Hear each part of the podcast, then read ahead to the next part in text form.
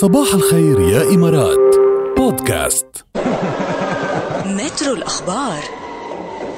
اليوم بمترو الأخبار رح نخبركم عن أفضل وجهات السفر للناس اللي بيعشقوا الشوكولا آه شترو لكن. شوكولاترو هيدا. هيدا شوكولاترو.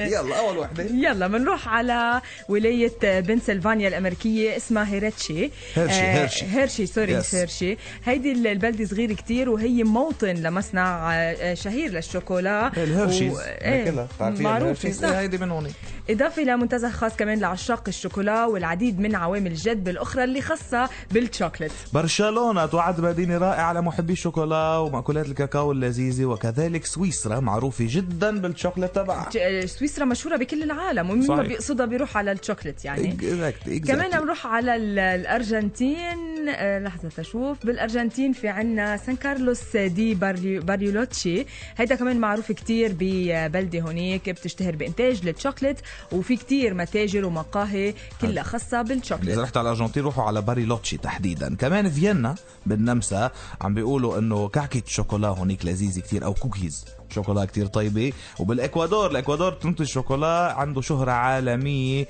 والسياح اللي بيروحوا الإكوادور بهدف آه، آه، ياكلوا شوكولا بيقدروا يعملوا جولات بالمزارع والمصانع العديدة اللي بتنتج أنواع الشوكولا الفاخرة. منروح على محطة ببروكسل ببلجيكا في كمان كتير متاحف خاصة بالشوكليت في كتير متاجر مشهورة بالشوكولا فلازم أكيد يعني آه، اللي بيروح لهونيك يقصد متاجر خاصة بالشوكولا. ويجيب لنا معه. على براسلز. كمان إذا رحتوا على المانيا لازم تفكروا بزيارة متحف الشوكولا بكولونيا. في متحف اسمه متحف الشوكولا بكولونيا بيقدم المتحف مناظر خلابة ويعني بيشرح التاريخ العالمي للكاكاو.